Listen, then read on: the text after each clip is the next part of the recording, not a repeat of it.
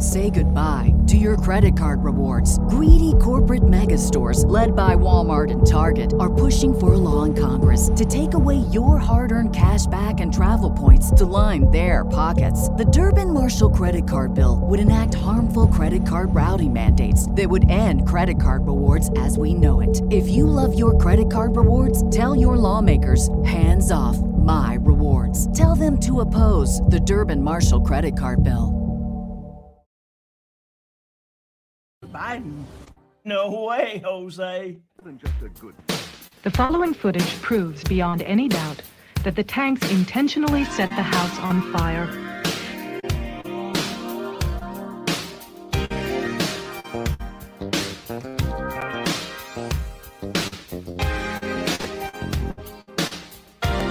It proves that the Branch Davidians were murdered.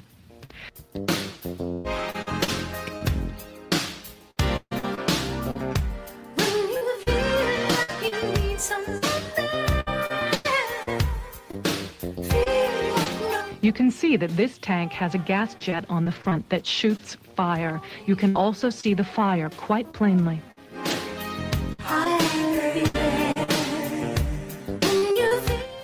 The tank goes into the house twice, and each time as it backs out, the fire at the gas jets is plainly visible.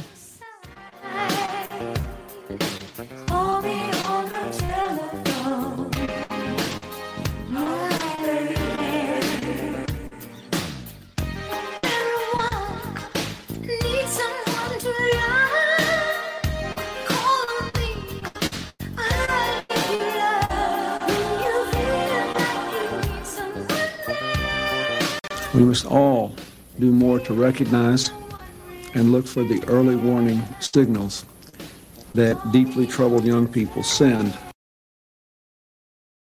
Hey guys, Jose Galison. You're watching No Way Jose. You can find this on YouTube, all the major auto podcatchers, and Rumble as well. That edit was put together by Laney, my, my Twitter buddy.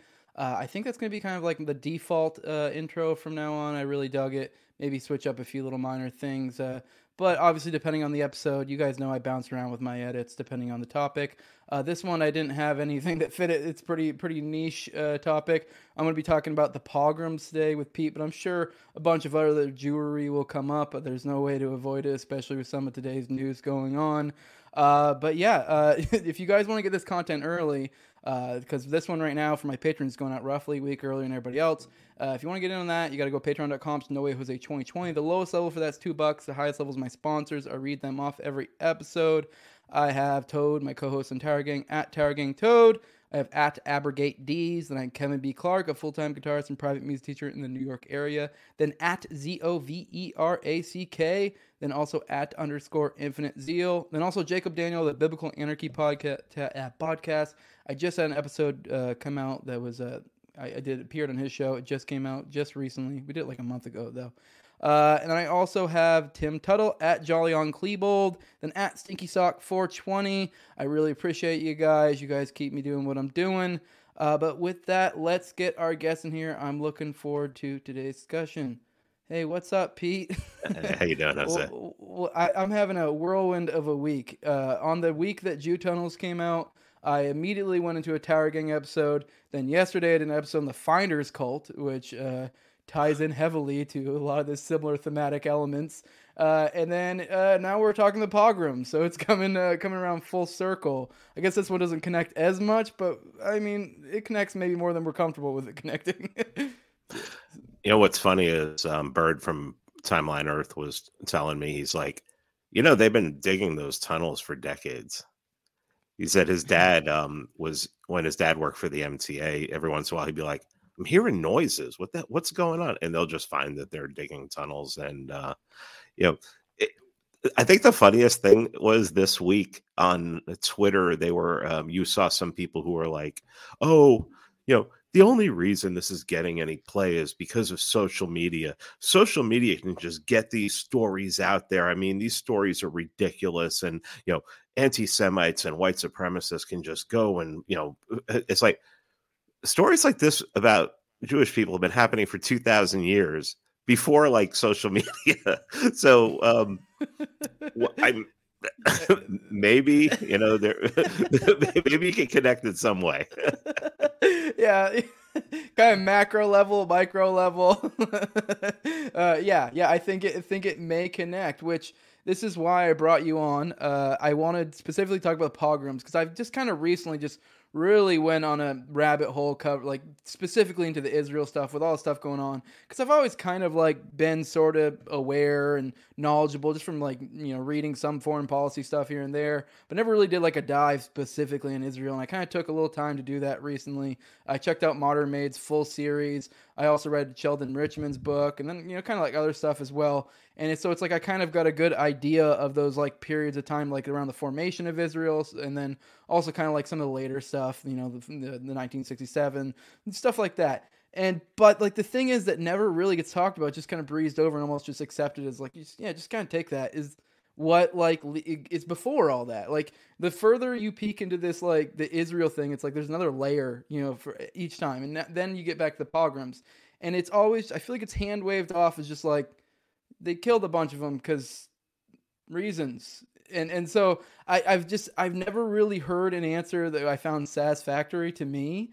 And and don't get me wrong, I'm sure people did die, and there was stuff that like I, I don't I just I find anyone who's being reasonable to just find that like hand wavy away of a, then a bunch of people died. Like there's got to be some reasons. It doesn't mean you have to agree with them, but like why and, and so that's kind of what i brought you on here like w- what level of truth is to there uh, to there is this what are the motivations is it just a lot of fibs uh, what's going on here pete well uh, let me start out by saying that um you know when you start talking about about the jews people immediately jump to things like, oh, you're just jealous of their wealth, things like that. It's like, well, Asians actually make more money than they do, and I'm not jealous of the Asians. So, um, yeah, in the United States, they have high Asians have a higher per capita income, uh, have a higher average income. So, I mean, that, that's not it. The fact is, is that they're 2.4 percent of the population, and when you look around, they are overrepresented numerically at the head of everything. Um, I saw a video earlier today on Owen. Owen showed it, and it was Dennis Prager, who I usually don't agree with on anything, who basically said, "If there's an ism, a Jew started it." He said, and he mentioned, he said communism, socialism, feminism. Um, capitalism. He said the only ism they didn't start was Nazism. And it's like, well, you know, if you look at the SS, probably like 40% of the SS had Jewish had Jewish blood. People don't want to talk about that, but yeah, it mm-hmm. wasn't started as a as a Jewish movement. Um, but yeah, the the reason I've started going down the rabbit hole was they're very open about their history and there's a lot of history out there to find. And it's really interesting because it's about these people who are who for centuries were very secretive and then all of a sudden when it, after the french revolution when you started seeing democratization happen and basically people were like so like jews self-governed in um in russia you'd have these you'd have these shtetls and you'd have jewish elites and they would they would even tax their own people. They were like in charge of the uh, other things.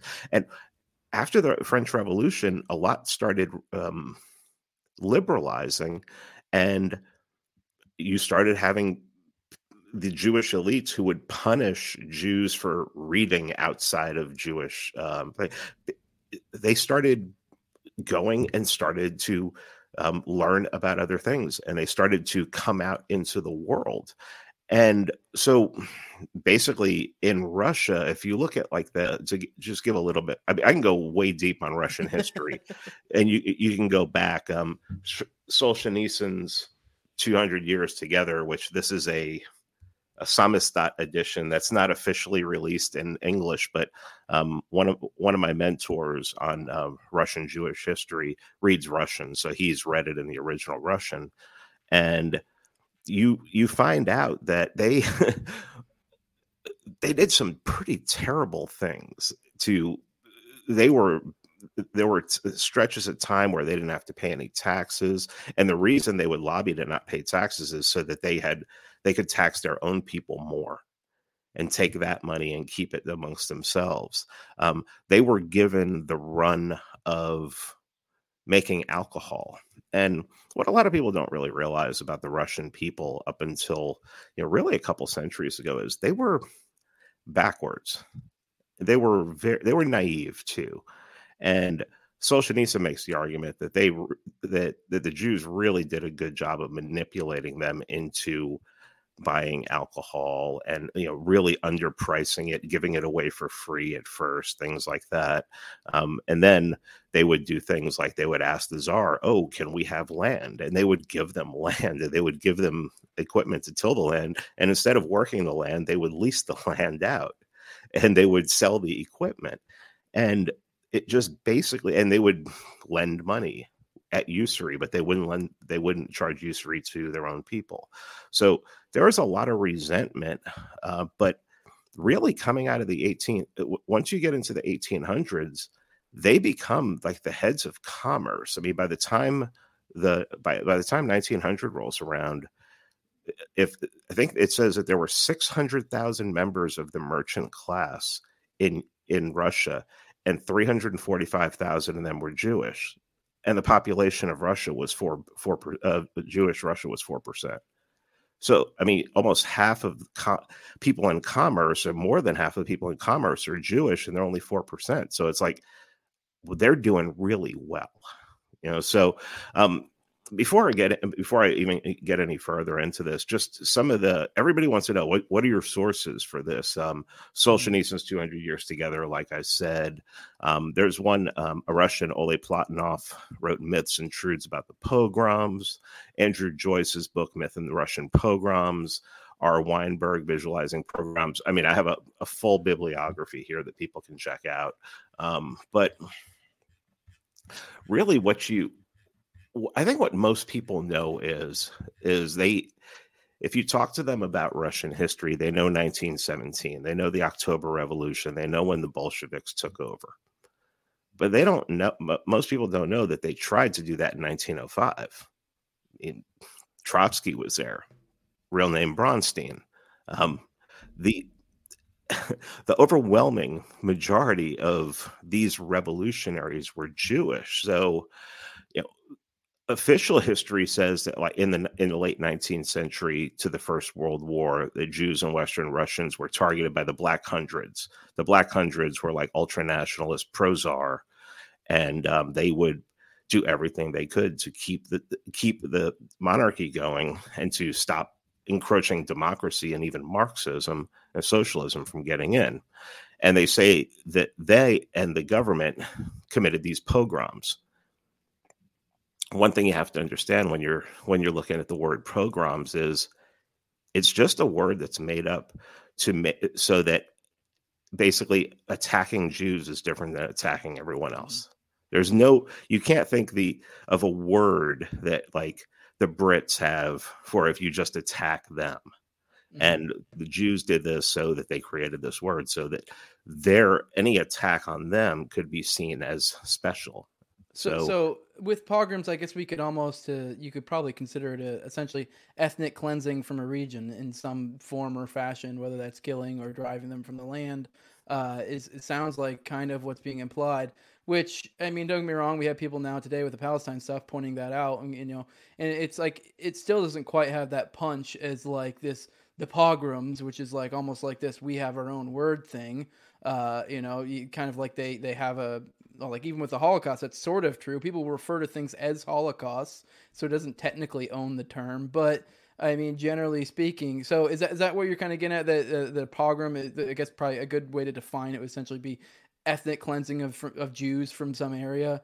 Uh, which don't me wrong, I, I get it generally depending on the cir- I mean, I don't know. Like I'm sure I can. There's different circumstances. I generally wouldn't support that, but it, the idea that we should look at this as some oh my god compared to other you know world occurrences is that, is that kind of what you're getting at yeah it's um basically it's would be considered ethnic cleansing but more often than not it means murder so hmm. like um these riots that were happening um, in the early, very early 20th century, um, you would academics would say millions and millions are being killed. Mhm. You know, they didn't use a specific number yet, but well, I mean, they did a couple times, but not for this specifically. Um, Mhm. but basically, what the story is that Jews are targeted for no reason, and the violence was instigated by the czar because the czar just had a blind hatred of Jews. Um, I mean, that's common um, historical claim whenever Jews are concerned, but Mhm. really, there's a lot of there's a lot of there aren't a lot of facts in that. Um, Yeah.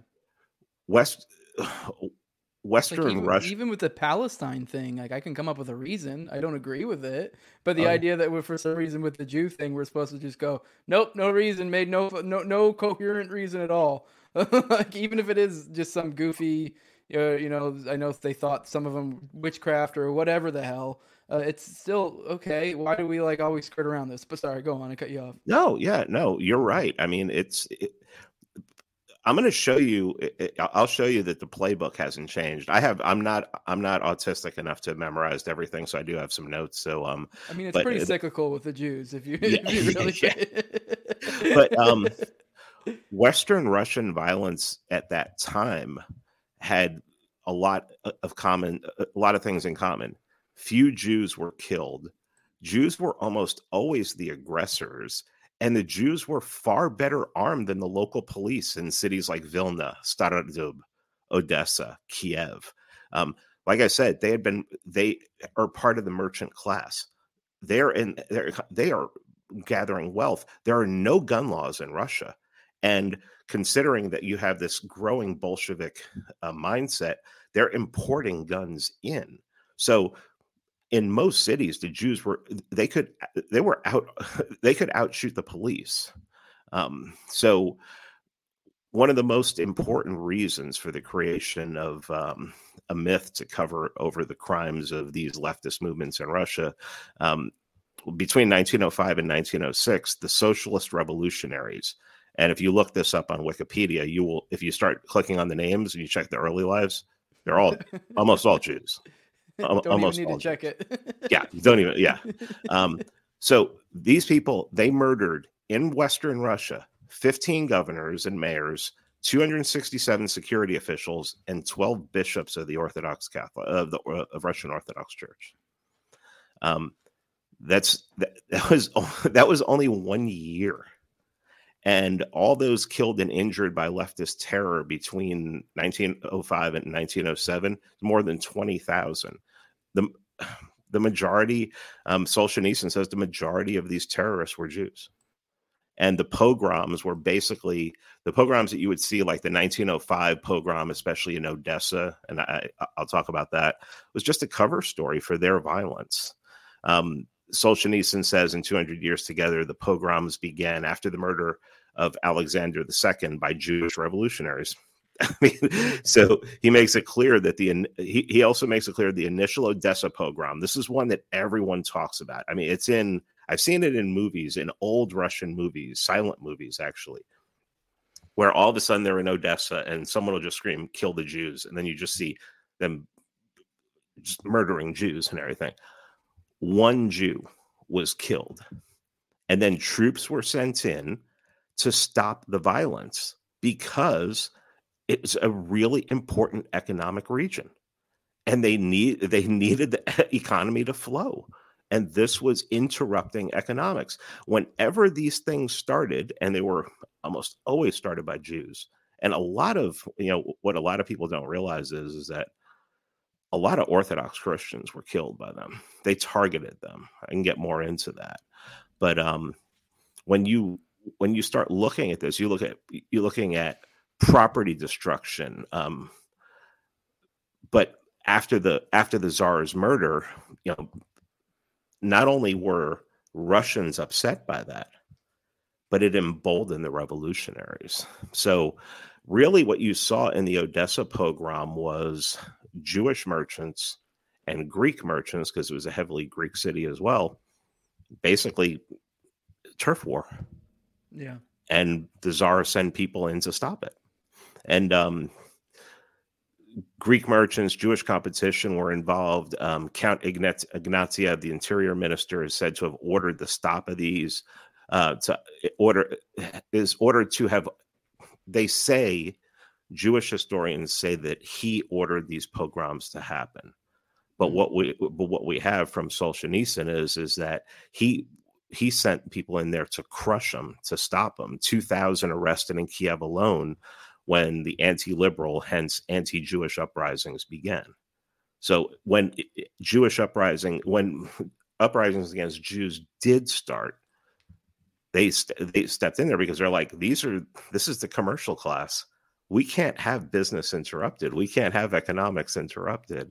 Mm-hmm. Um, so, you know, Alexander III thought the treatment of peasant rioters was too lenient, and uh, violence in these westernized wealthy regions um, was certainly not in the czar's interest. So, yeah, I mean, when you when you start looking at it, when you start digging deeper into it, you're like, okay, well, how could how could anybody believe this? I mean, in 1905, the United States sanctioned Russia because of the pogrom in Odessa, where one Jew was killed. Well, how does that happen? Well, other than Solzhenitsyn, people like Platonov and Klier, Andrew Joyce, um, you know, they all of them basically are responsible for popping the bubble on you know the myth there. And Joyce says um, basically that he wrote this in 2012. He said, In the pages of the British Daily Telegraph, it was stated that these Russian atrocities are only the beginning. The Russian officials themselves countenance these barbarians. Around this time in continental Europe, Prussian Rabbi Yitzhak Rülf established himself as an intermediary between Eastern Jewry and the West. And according to Klier, one of his specialties was the spreading of sensationalized counts of mass rape. Does that sound familiar? Yeah. Yeah. Yeah. Yeah. Other major sources of pogrom atrocity stories were in the New York Times, the London Times, and the Jewish World. In it would be the Jewish World which furnished the majority of, of these stories, having sent a reporter to visit the areas that suffered pogroms. Most of the other papers simply reprinted what the Jewish World reporter sent them. The atrocity stories carried um, by these newspapers provoked global outrage, large scale public protests in from uh, against Russia in Paris, Brussels, London, Vienna, even in Melbourne, Australia. However, it was in the United States that public uh, indignation reached its height. Historian Edward Judge states that the American public was spurred on by reports of brutal beatings, multiple rapes, dismemberments of, of corpses, senseless slaughter, painful suffering, and unbearable grief. Does that all sound like anything you've heard lately? Yeah let's uh i want to kind of bring it to the i feel like you were tapping on the the root of the religious uh, question there because um, you're kind of getting at the fact that they they seem to have an issue with the christians at that time. And i, I don't know if maybe you were trying to kind of get into that because for one i find it silly that you know it's so it's such a bad thing to be an anti-semite especially where when we're in this world where it's like now it's kind of like the Sam Harris's is kind of like the norm or whatever. And and you, I mean, you, I, I may have talked to you before. I'm an atheist, but I don't consider myself that brand at all. I'm like an agnostic atheist. But like, it is always weird. They're very quick to criticize Christianity and Islam, but Judaism for some reason always gets ignored. Uh, and, and that in, and they're some of the first ones to run to for their cover whenever they are attacked. And but then obviously then we have this weird identity game that gets played where it obfuscates whether we're talking about a religion or we're talking about a culture or we're talking about a race. But i mean to some extent at its root there's it seems there's some sort of religion here. Is that what you're kind of getting at with the ire between them and christianity at least at that point in time? And i'm also well, I, I guess a side question i'm kind of curious about what their group identity was like at the time because i feel like the the myth is that the the the their identity kind of died and then they brought it back like around the creation of Israel. But this is like right before it. So, but I, I guess those are two separate questions. But uh, yeah. let me do identity first because I was just reading Israel Shahak's Jewish uh, Jewish century Jew, uh, Jewish religion Jewish history the other day. He's a Jew. I mean, and the book was has like um, blurbs from Noam Chomsky and um, Gore Vidal on it. So I mean, he was considered to be. Um, basically what happened was after the French Revolution, I already talked a little bit about how now Jews basically they didn't have to stick to this strict religious um, they could go to the government and say we're being abused. And basically jews just decided they were going to abandon judaism but they the religious part of it they weren't going to um, some of them abandoned their identity as jews but they were going to um Claim the You know, identity for the, the go- liability shield. go and learn yeah well yeah they were going to go out and learn things that they i mean they weren't allowed the, the first the first history book um the uh, first world history book written in hebrew was written in 1802 and it denied the existence of north america I mean, they're they were so insular and so kept in a box. And this is something I was talking with my wife about the other day. I was saying maybe the reason why Jews became so obsessed with education was because it was suppressed for so many centuries. It was like, well, now we have the chance to go out and learn these things. Where now we're not just learning Kabbalah or Torah or you know the Talmud, things like that. And um, but so there was this there was this time where right after the French Revolution, let's say let's say 1800, where you had 50 years of a lot of Jews realizing a lot of Jewish leaders, Jewish elite, realizing we're losing our people. And that's when Zionist writings started happening to try to, and you know, I, I'm not. This isn't a um, an original thought with me, but it's thought that that was to try to bring people back in. And another one of the reasons why you have these stories of these pogroms is to try to scare Jews into believing that they need their own homeland. So, but that also doesn't, there also is um, another mechanism there when it comes to Russia that um, has to do with Bolshevism that t- takes it in another direction too. So, um, and what was the other one about? Um, Uh, just kind of tapping on the religious question, like, uh, were you getting at that the ire was derived from a religious thing? Because you've kind of already, we've already got at it a little bit here. It is weird how this identity is so nebulous. uh, You know, does not like it's not well defined, uh, and and how that's kind of over time they've still managed to keep this group identity while still being such a such a fucking blob of, of an identity. Like it's, Yeah. it's it's it's almost a meaningless term. well, Shahak Shahak talks about how um, a lot of Christians, because they were forced to in some countries, in order to get out under, um, well, a lot of Jews were forced to in some countries, in order to get out um, from under rab- the rabbi's iron fist, they would convert to Christianity.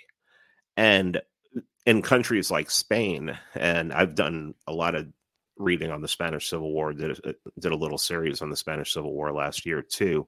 Um, and when you look at the history of the Spanish Civil War, Spanish Civil War happened from 1936 to 1939. My study of it starts in 711 AD. I mean, that's where I think that that- that's where you, I think you have to start studying Spanish history in order to stu- uh, understand the Spanish Civil War. But basically, what happened what happened in Spain was in 711 the Moors invaded Spain. There were already Jews there. Toledo was a huge uh, city, and if they captured Toledo, they basically had the country. And famously, and this is beyond doubt, Jews opened the gates of Toledo to, to let the Moors in and, and conquer the country. And basically, at that point, you had an 800 year fight to not only get get rid of the Moors, but also the Moors basically thanked the Jews by giving them um, basically, you know, like mayorships and governorships over provinces and things like that. Um, in a book called uh, Early Medieval Jewish Policy in Europe, talks about how Jews took a lot of Christians as slaves in Spain, forced them to be circumcised, forced them to become Christians. So in 1492, you know, the year that everybody wants to concentrate on Columbus was the year that basically Ferdinand said Jews either convert to Christianity, to Catholicism, or they have to leave the country. And they kick they kick them out. Jews don't forget these things.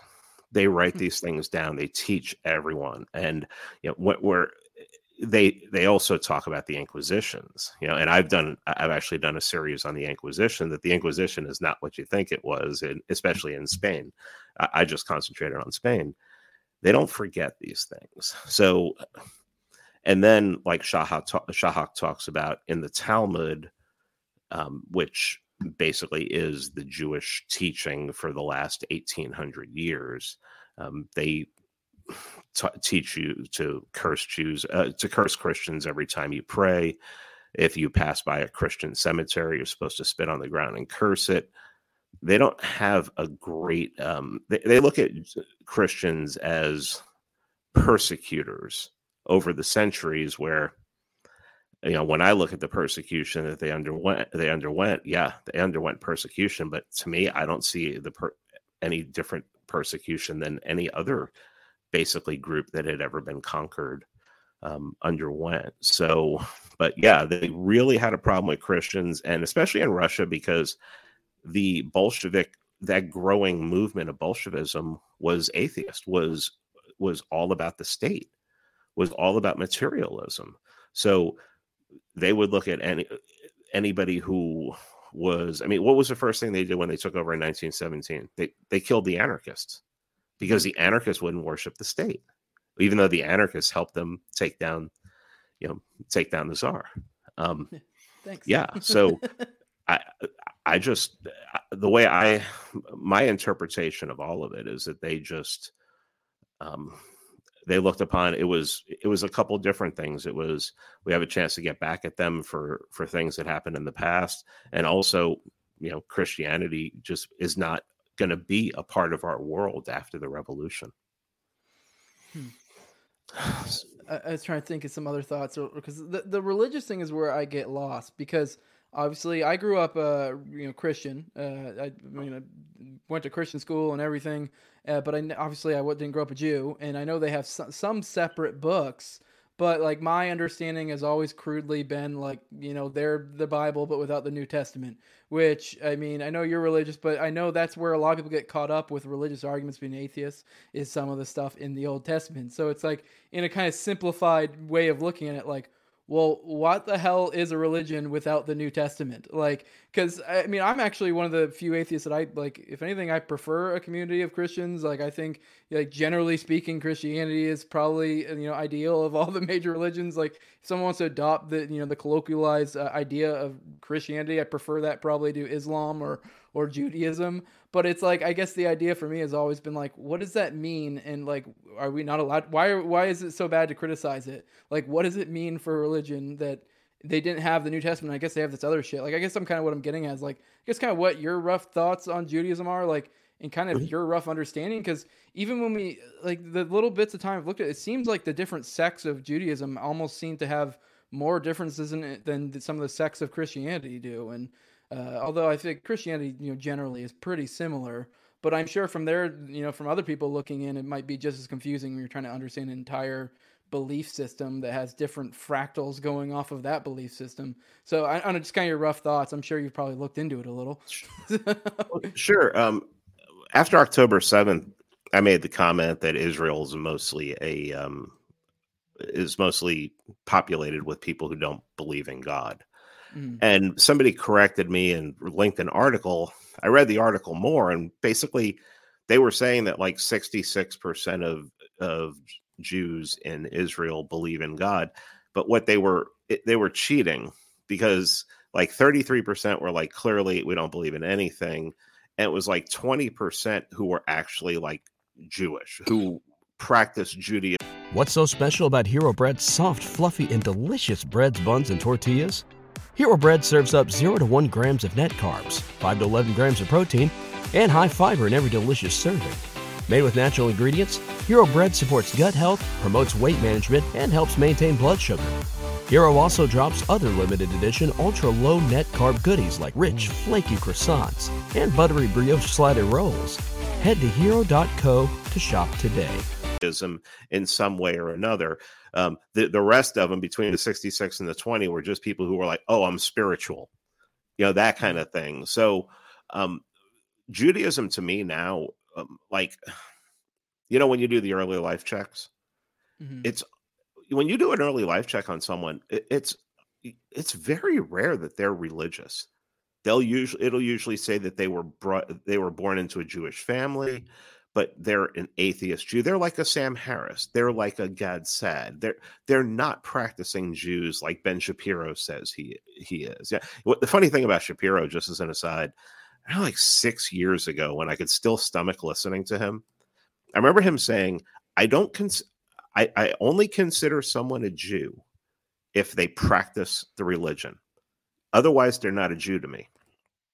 And then when this happened, it's like, okay, well, I mean, Israel is. Israel uses religion, uses the Bible and the promises uh, that were given to Abraham for politics. They don't use it as for religion. Um, so most of the people there don't even believe, and I think it just really showed where Shapiro's uh, loyalties lie. But what I think happened was, and this I'll just make this really quick. I mean, and, and I'll take this from a um, a more materialist kind of view. Um, you get Christ is crucified. Jews are kicked out. Some of them leave in 70 AD. Um, some more leave at the Bar Kokhba um, revolt after they try to revolt again. I think it's in 120, so 130, 132 or something like that. Um, and they start going other places. Um, there's all sorts of theories that go Khazarian theory. I'm sure you've heard of that if you read if you read Sheldon Richman, then, you, then you're familiar with it. I don't even like to get into that because it's just who cares? It's just it, it's it, it, doesn't it's not convincing anyone. Uh, it just convinces a very yeah, it's fun to talk about. That's about it. But they basically just give up on they they no longer can sacrifice. They don't have a temple. Um, but they have their Torah, which is all their laws. And all their laws are very restrictive on what they can do. So they've had this oral set of laws that have been in they've been passing around for centuries and they decide to write them down and it becomes a talmud and basically the talmud is a combination of things from from people i i know who studied the talmud uh talmud I, I don't know that i've talked to talmudic scholar but definitely enough people went to yeshiva and studied it. They say it's a combination of like riddles um um Kobayashi Maru kind of um situations but also it's just a way of looking at god's law and getting around it. So just uh, ridiculous like um on the sabbath you're not supposed to do any kind of work and everything so they hire like what they call shabbos goys to come in who are uh, non-jews to turn lights on and off and to serve them food and things like that. And i think over the centuries from what i can tell is they just these they the elites of judaism use the talmud to not only separate themselves and make themselves separate from the people of the world, Gentiles, the Goy, they use it to control their own people. And much like, you know, and a lot of people will be, people have said to me recently, they're like, uh, people of Jewish descent, they're like, well, you know, most Jews don't even know what's in the Talmud. And I'm like, okay, that that may be so, most Americans don't even know what's in the Constitution, yet they're inspired by it in some way. Yet they're influenced by it in some way, by the the rhetoric that's around them, by the way people act around them, and I think it's impossible for you know the Talmud is very anti-Christian. Um, it's very pro. It's very ethnocentric.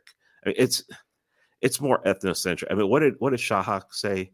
Shahak said that um, National Socialism was uh, Zionism for wimps. I, I mean, yeah. he, he said the ethno the ethnocentrism of Zionism and you know what came what came out of if if you say it came out of the Talmud, I, I have to say it did. Um, that the the Nazis had nothing on them. so um yeah i just think it i think it was and i and the judaism that's practiced today like these people coming out of out of the ground I, I I'm not even going to bother taking the time to learn what that is. Um, but it really, Yeah. I mean, it's not the majority. What what you can say is it's not the majority of Jews. Yeah. it's a very very small sect. So, Mhm. well, actually, um, you know, I, maybe people realize this, but um, um, a couple months ago, or about a month ago, when um, a certain new Argentinian president came to the United States, he actually went to that um, went to that building to visit. All right. ah, dude, I saw some videos of what I. I mean, I don't know how legit it is of what was the tunnels, and it looked like it went to some sort of basement sys- uh, system. And I saw what looked like the tunnel, and it looked like maybe a, a person could get through it, but not comfortably, which kind of makes me go, "What's going in and out of these holes?" Because it kind of looks like it was like from almost like a drop chute. Yeah, I yeah. I, I really uh, don't want to. I yeah, really I don't, don't want to I mean, I wouldn't be surprised. Uh, but I, I mean, the one thing I know is, as you, I don't know how this has never dawned on me before because I kind of known some of the stuff about Judaism. You know, the you know all the different rules they have and stuff. It kind of sounds like the, one of the longest running MK Ultra experiments I've ever heard of. If you think about it, oh, it, and oh, and think about how that th- there's no reason that wouldn't have generational effects, especially amongst a group that so so much clings to their in-group identity, even amongst the other ones. Like especially Israel reinforced that where they want to get as as vague as they can, unless it's in their own borders, and they might get a little bit more restrict restrictive with it. But if you're you're a Jew, whatever you want to consider that outside the nation, we you're one of us, and you know support us, rah rah rah. Um, yeah, it just it kind of just sounds like a big old MK Ultra experiment. Like a, I, I, I don't know. I don't know if that you have any thoughts of that because it is like you're highly regimenting a people and then also making them do mental backflips to figure out the way around the conditioning. Uh, it's I don't know something there. I think. you wouldn't you wouldn't be the first person to say this. Um, uh, episode episode nine ninety nine of my podcast is dropping tonight. Um, but episode nine ninety five, I had Aaron from Timeline Earth on, and we read an article by a French gentleman, uh, Guyénot, and it's called "Israel: The Psychotic Nation," and it's it's a very bombastic title to get you to come in. But basically, what he does is he looks at quotes by Jews and Jewish scholars, Jewish, I mean, influential. This isn't just like he's picking random people off the street. He's picking scholars and he's, um, and a lot of these scholars you know the names of, you've heard their names and listening to some of the quotes they say. And it really is, it's not only an MK Ultra experiment on each, on themselves. Hmm it includes us too. And just to give you one example i wrote i wrote privately in my substack about this. I didn't i got to get my substack uh, subscribers some private stuff um, but what Guyénot writes in there is that when a jew is attacked every jew is attacked. And you see that i mean if october 7 didn't make that clear now obviously it's not every jew but Mhm. you saw people who never claimed their judaism before. Dave rubin Gad Saad people you didn't even know were jewish. It's like wait a minute that, that person's jewish? Okay wow. Come out of the woodwork or the tunnels to just defend what was and like they were attacked. Talking about invoking the holocaust um talking about talking about how it's their 9-11 talking about how it affects every jew yet when you want to talk about somebody like if you want to mention Genrikh Genrikh Yagoda who was the head was basically basically the head of the Cheka in the Soviet Union they prop estimates are that he was responsible personally for the death of 10 to 22 million people. Jew. That cannot reflect on them if something bad happens it happened to the group if a jew does something bad they have to be judged as an individual Mhm. very libertarian Judge everybody as an individual. Yeah. You know, I, I, I just feel like, uh, and, and this is always where this conversation comes to, and it's so fucking stupid. Like anyone who listens to this and is operating in good faith should be able to listen to the word. Like when we say Jew or this, we're not literally meaning every Jew because we're speaking in generalities about groups, and there's no way to have this conversation without creating some sort of label to identify this group. And this is already, as we've mentioned multiple times, in a group that has been become so fucking vague of a term that you don't really know which Jew I'm talking about in that given given one. So you might have to take context clues for it. But yeah, no, obviously yes, there are pl- there are uh, many great individual Jews, but there I, I I think we'd be lying to ourselves if we didn't say there was some sort of in-group preference going on, and that may in, in fact affect their ideology and other people's ideology around them. Uh, I mean, it's, it's it's just apparent at this point, and that doesn't mean every Jew acts in a monolith. Like it's just that's just silly, but they may be compelled to. like, yeah, you know? well, yeah, they're eh, definitely in reacting. Um, uh, let me let me give it something positive. Okay, so um, at one time, pretty much every major chess champion in the world was Jewish. How did that happen? Well, my friend academic agent did a little research on that. At the time, you had to pay ten thousand dollars in order to get into any tournament, and this is in the in the um, early to mid 19, 19, uh, 1900s. Most people couldn't afford that, and only Jews could. It was just a bunch um, of Rothschild's kids. yeah, you know. So, and then as soon as they took that away, the Nords started dominating. Asians started coming in. So also, um, but they will you will hear Jews bring that up. Be like, look, look how smart we are. Uh, you know, it shows how high our IQ is. Charles Murray was right. Also, um, Nobel Prize laureates.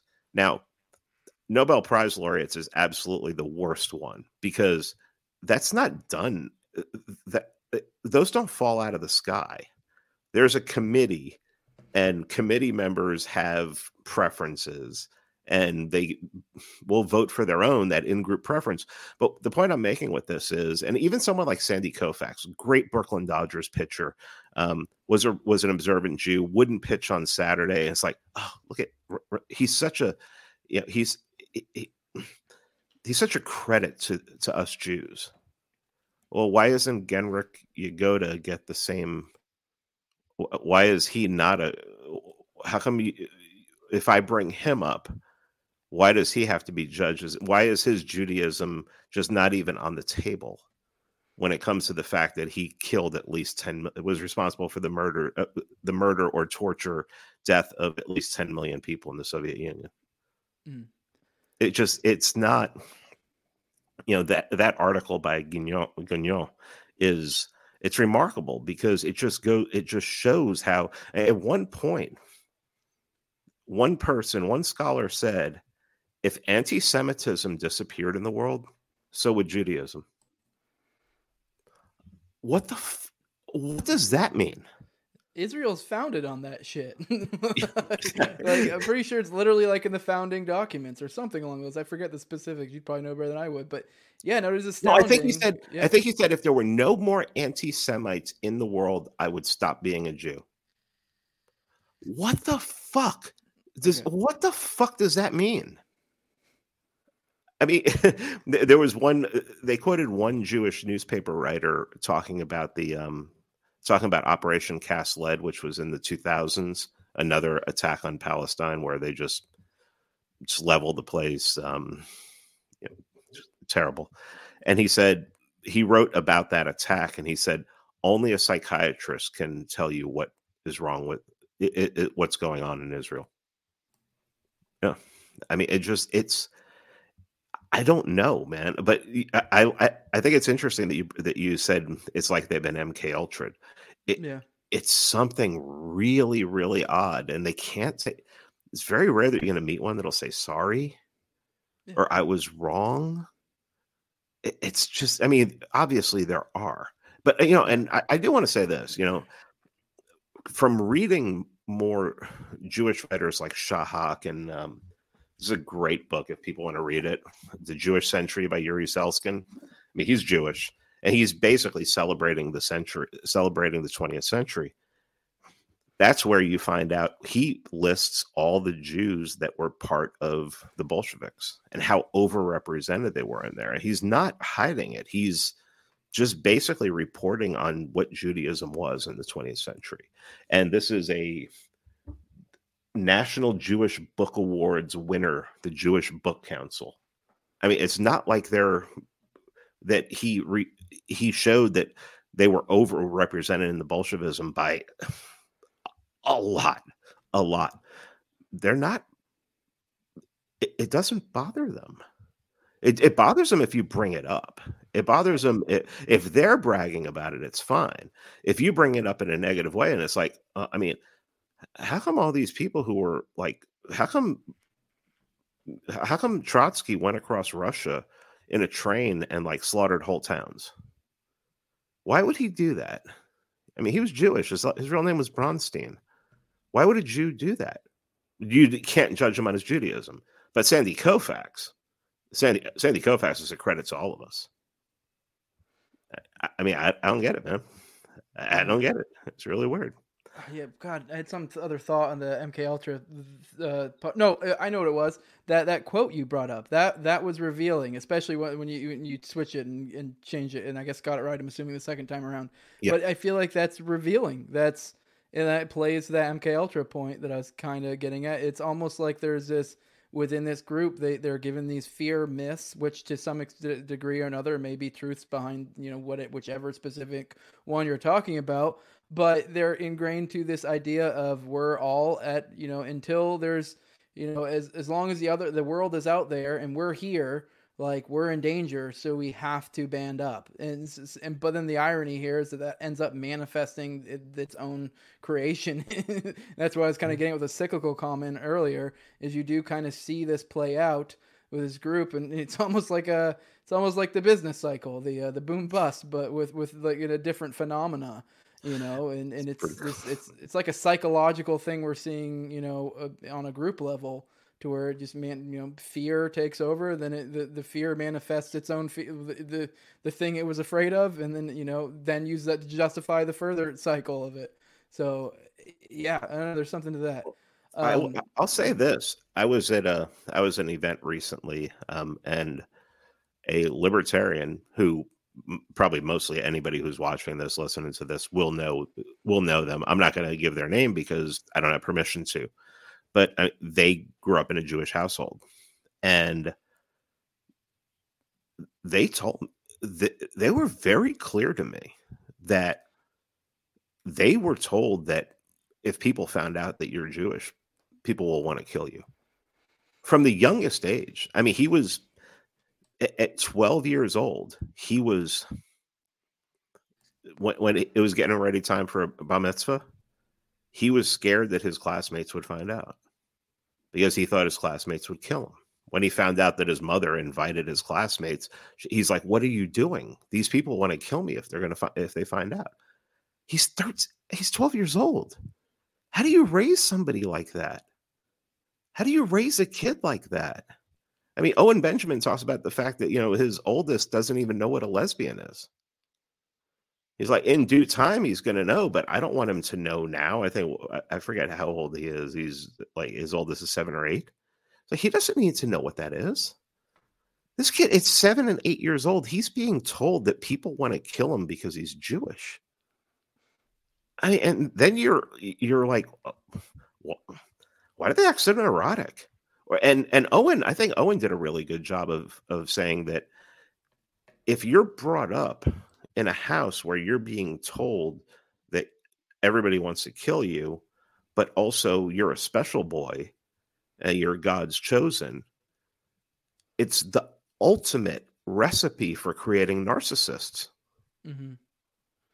who are only going to care about themselves and because they think everyone's going to kill them and yet they're going to feel like anything that they have to do to get by is self-defense. Mm-hmm. I, I, mean it's, it's victim it's mentality. really it's crazy man. It's victim mentality with a with a hero with a you know hero of the story complex. So it allows you to create this ingrained you know class theory in your head if it's us against everyone else and if they're against us, they're the bad guys, since obviously they want to kill us, and you know that's Yeah. just an assumption from the get go. Which, yeah. Well, all right, Pete. This is. I think we've kind of hit. Went through the the whole rigmarole. I know there's way more to cover. I mean, if you have any final closing thoughts on just in, in general, uh, you know, what, I guess uh, maybe some closing statements of what you thought think the pogroms were. I mean, I would assume you'd think obviously, you know, there was, you know, we like you like we even said with the uh, ethnic cleansing of Palestine. Like we're don't get me wrong, like I we probably fucking. I'm sure me and you would not agree with some of the stuff that happened to Jews, and that's not Oh, the of point course of not, this no. at all. No, so it's I mean, hard. evil things happen in history, but th- then the idea that an entire culture will, cre- you know, car- incredibly vague culture will create a you know ingrained victim mentality around it, and you know, and try to fucking rule the world. like, what's that gonna do? Well, I, I will. I, I want to say this is, you know, one of the main reasons why you know I do a lot of episodes where I talk about Jewish control and read things is because they control a lot. I mean, I mean, they brag about banking. We, we'll debank you if you're an anti-Semite. The press. I mean, just to give you an idea. Okay, so how can how could these pogroms be how could they lie about them i know for a fact that that, that thousands and thousands of jews were killed in 1905 in odessa. How could they they controlled the press back then. This is from solzhenitsyn. Okay i, ju- I just want to finish with this. He, he this is from solzhenitsyn and he's quoting the st petersburg gazette in 1903 okay let me just let me start off with a little preamble here over, overwhelmingly Jewish and liberal, the Russian press did little more uh, did little more than concoct stories about the corrupt Prussian czar um, and the imminent collapse of Russia. He, so much of the nonsense from the Russian press, then as now, was immediately taken as true by the Western media. Unfortunately, the Western world knew almost nothing, Uh, almost completely nothing about Russia at the time. At the time, I'll, I'll tell you this because I know it the only school that taught Russian in the whole country at that time was Harvard. So, hence, they would believe anything. Nothing has changed. On this topic, Solzhenitsyn writes concerning press coverage of the pogroms. I'll finish with this. This is this is a report out of the St. Petersburg Gazette, 1903. In St. in St. Petersburg became frantic newspaper articles were read about the murders of women and infants and on numerous occasions the rape of underage girls, wives raped in the presence of their husbands or parents. One Jew had his belly ripped open and insides came out. A Jewish woman had nails driven into her head through her nostrils. Within the same week, the Western papers reprinted these. They unconditionally believed the Russian press. Britain's leading Jews completely relied on these terrible articles and incorporated them into their protest slogans. They control the press. The irony is all that shit that you just said was stuff they actually did in the Nakba. So yeah.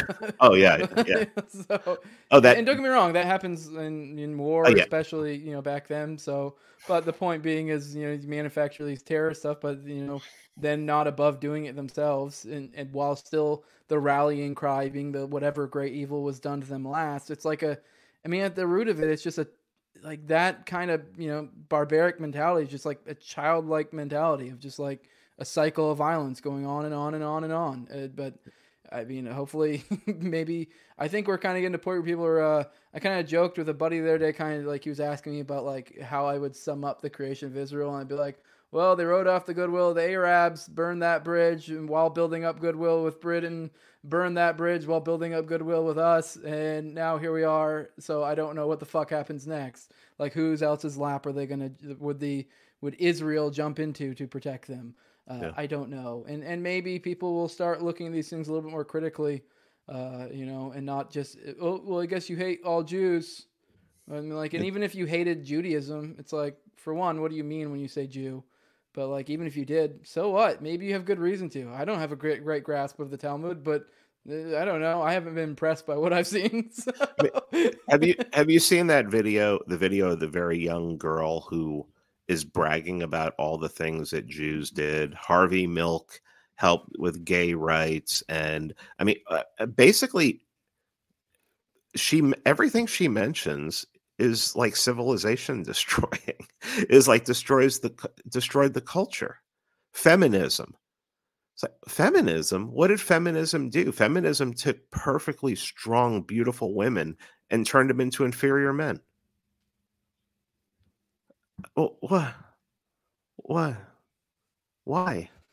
Took them i mean they women had the greatest role that, that anyone could ever have to give birth, to nurture, and to make sure that the next generation it, it, you're raising strong men and you know women who women who are ready to perpetuate perpetuate the next generation and do it lovingly and it just destroyed that it destroyed i mean it, it i mean come on what woman became stronger what woman's life became better because of feminism? It became better if you buy into some bullshit that you were fed that you need to be do everything that a man does. Well, you can try and do everything that a man does, but I mean, really, the, only way that a lot a lot of women were able to do better than men, even in business, was because quotas were put in and uh, and the Equal Rights Amendment uh, came in. Yeah. I mean, all that is is a, that's just affirmative action for women. Yeah, I mean, obviously, don't be wrong. You know, this when we're talking statistical norms, there's going to be deviations. So, yeah, sure, there's women out there that can do better jobs at men at some given thing, and vice versa. So, it's like, yeah. that's not the fucking point. The point is that to kind of create this mold that oh, this is what you guys need. It's like, well, you got to kind of have not that bad of a gig going right now. Uh, but w- whatever, let's fucking you know two taxable incomes. Let let's fucking go, I guess. Um, Pete, where can they find you? And uh, I hope to do this again soon. Yeah. I do want to remind people I'm on Rumble. This one will not be going on YouTube. uh, yeah, probably not. And it will um, be used. Clips will be used for my future cancellation. it, it's called the Pete Quinones Show. Um, I'm. I went back on YouTube because they remonetized me for some reason. I don't know how the hell they managed to do that. Uh, but I am on Rumble. I'm on Odysee. I'm on BitChute as well. Um, and I also I have a Substack, PeteSubstack.com. I took the old Tom Woods uh, thing and bought my own uh, domain to link to it to make it easier than PeteQuinones.substack.com. Um, and um, yeah, that's it. You find me on Twitter and um, you know still putting putting tweets out there that you know I may mean or I may not mean.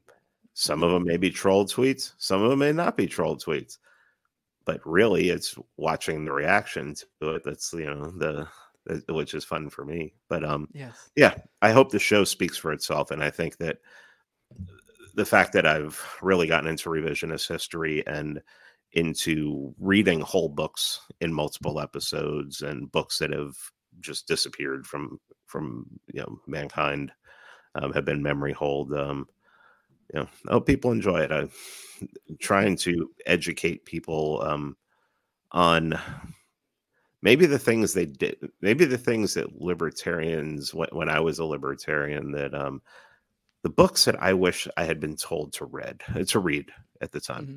that would have helped me grow more. You know, in this era of, of Jew tunnels, it's probably some of the best stuff to to be reading up on.